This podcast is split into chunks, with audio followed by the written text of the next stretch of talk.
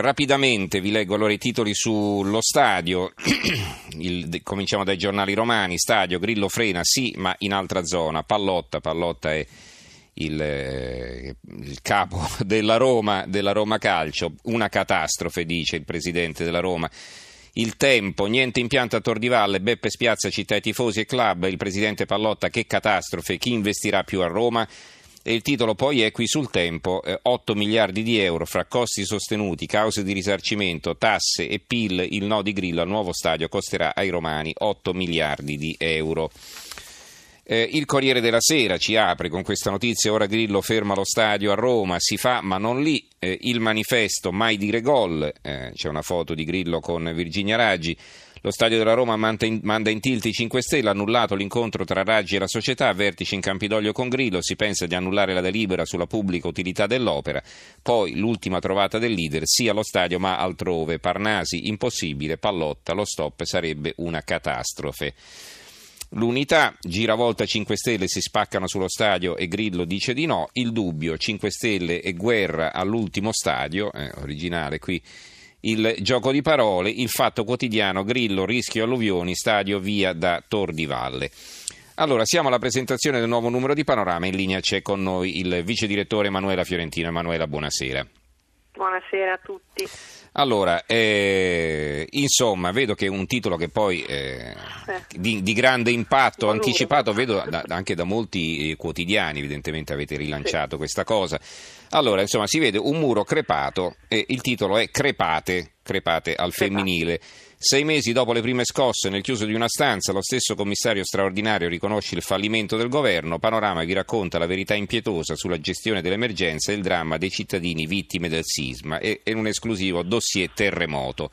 Allora, prima che ci spieghi il contenuto, eh, vi leggo anche cosa dicono i giornali che hanno ripreso questa notizia. Il Fatto Quotidiano ci apre, per esempio, terremoto, Errani, la ricostruzione non esiste proprio, la registrazione su panorama, l'inviato del governo nelle zone devastate confessa, non si è fatto nulla su casette, macerie e viabilità. Il Corriere Adriatico, la scoperta di Errani, le casette in ritardo, Corriere Adriatico e il Giornale delle Marche. Ecco, poi di Ancone, poi vediamo il Corriere di Riete della Sabina, qui però notizie sulla, sul terremoto, non sulla vostra anticipazione a Colle Magroni in arrivo altre nuove casette e poi sotto un altro, un altro titolo, polemiche sull'indennità sisma al segretario.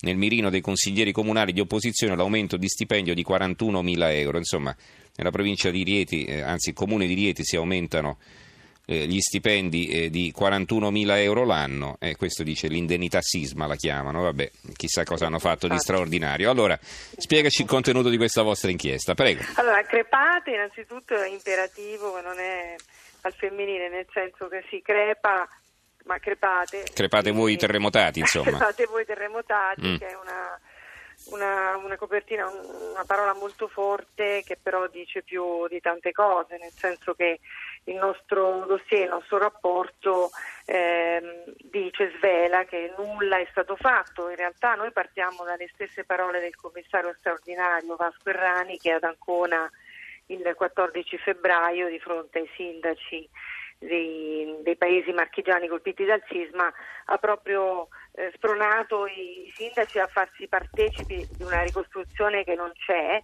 e ha eh, intercalato il suo, il suo, discorso con tanti non esiste.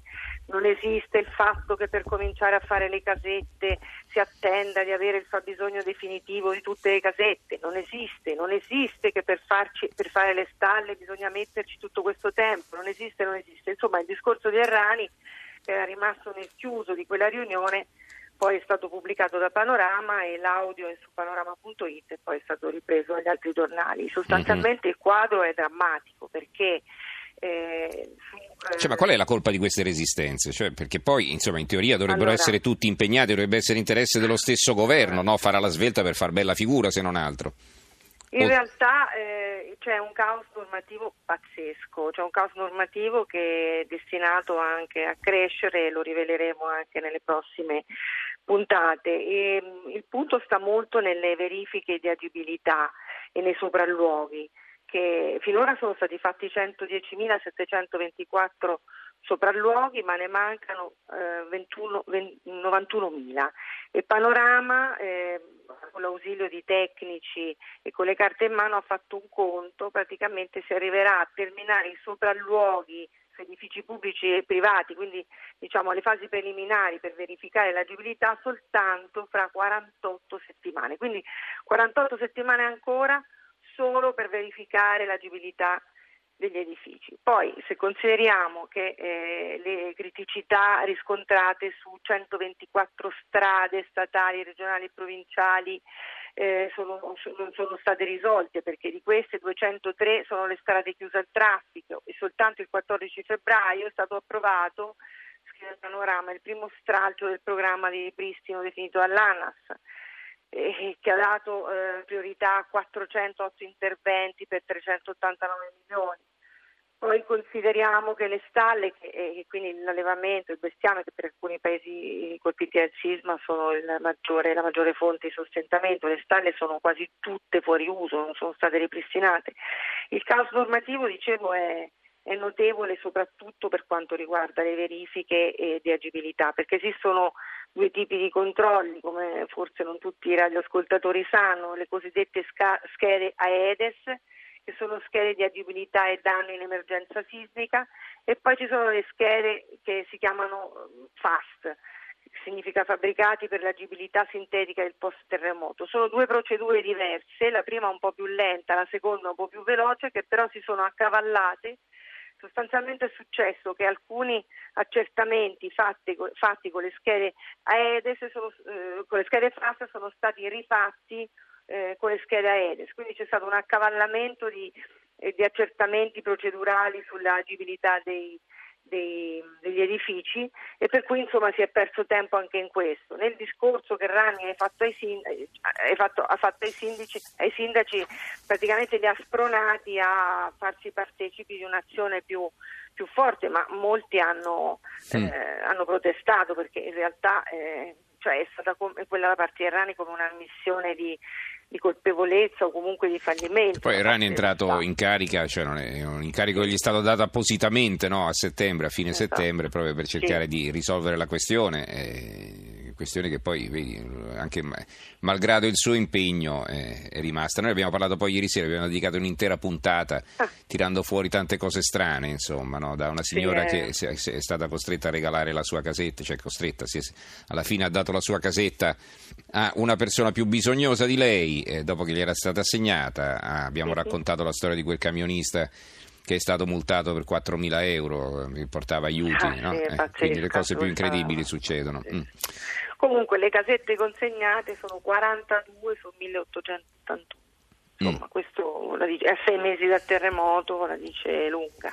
Diciamo eh sì, così. tra l'altro eh, abbiamo detto anche ieri, si parla di un prolungamento del soggiorno degli sfollati sì. negli alberghi fino a fine anno addirittura, quindi eh, qualcosa di incredibile. Eh, se, se gli alberghi sono d'accordo perché alcuni, poi lo, lo riveliamo, cioè lo diciamo in questo, in questo articolo di copertina, alcuni hanno già detto che non sono intenzionati a proseguire perché non hanno ricevuto fino ad ora i sono stati neanche pagati Stato, mm. ma neanche a livello di bollette elettriche quindi spese mm-hmm. diciamo di gestione insomma un mezzo disastro allora eh, quali sono gli altri servizi che ci vuoi segnalare? Allora, noi abbiamo pubblicato su questo numero in edicola da domani anche un'intervista a Sara Achille, che sarebbe eh, la zia di Raffaele Sollecito. E, ehm, questa signora è un ex insegnante che ha seguito il nipote in tutte, sue, in tutte, le sue vicende giudiziarie e quindi dalle condanne fino alla soluzione definitiva della Cassazione.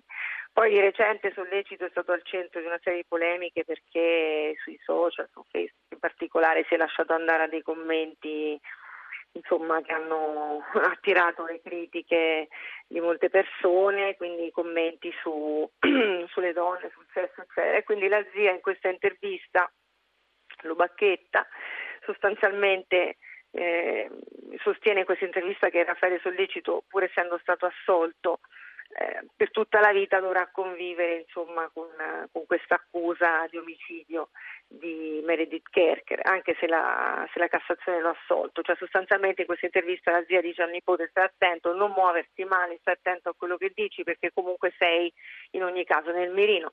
Ovviamente in questa intervista la zia contesta il fatto che la Corte d'Appello di Firenze abbia negato il risarcimento per ingiusta detenzione e quindi mette in luce il paradosso della giustizia che da una parte assolve e dall'altra però nega il risarcimento.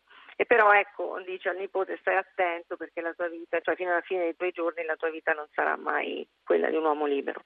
Quindi è un'intervista che consiglio di leggere. Lei è un ex insegnante, cioè un insegnante in pensione, che appunto ha letto tutte le carte, è stata vicino al nipote dall'inizio mm-hmm. fino ad oggi.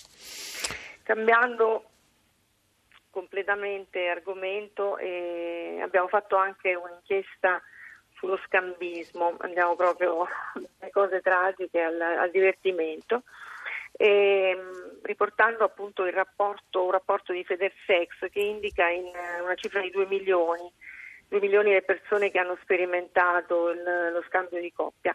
La novità di questo, di questo, fenomeno, di queste innocenti evasioni, come le chiamiamo noi, è che non sono più le coppie mature a lasciarsi eh, tentare dallo scambio di coppia, ma eh, anche coppie poco più che ventenni. Mm. In questo reportage riportiamo appunto le interviste a coppie molto giovani e anche a coppie di partner pentiti, poi così eh, per gioco riportiamo anche qual è il galateo di chi esercita lo scambio di coppia e i migliori indirizzi, quelli insomma più sia in Italia che all'estero dove lo scambio di coppia è per quelli che non sono tradizionalisti, insomma, vabbè. Esatto, mm. non sono tradizionalisti. Mm, vabbè. E poi ovviamente nel numero trattiamo tanti argomenti, trattiamo il caso, trattiamo il semestre nero del PD, e trattiamo eh, anche noi gli argomenti che riguardano i 5 Stelle, non lo stadio, ma altre, ma altre cose, ma sempre per quanto riguarda le cose un po' più leggere, io consiglio ai radioascoltatori di leggere un articolo che si intitola Che chic l'alveare sul tetto, perché è una tendenza metropolitana che si può riscontrare nelle grandi capitali d'Europa, così come oltreoceano a New York, quello di allevare le api sul tetto dei grattacieli, sul tetto dei, dei, palazzi, sul tetto dei ristoranti, per produrre un miele fai da te che pare sia molto buono e anche poco inquinato.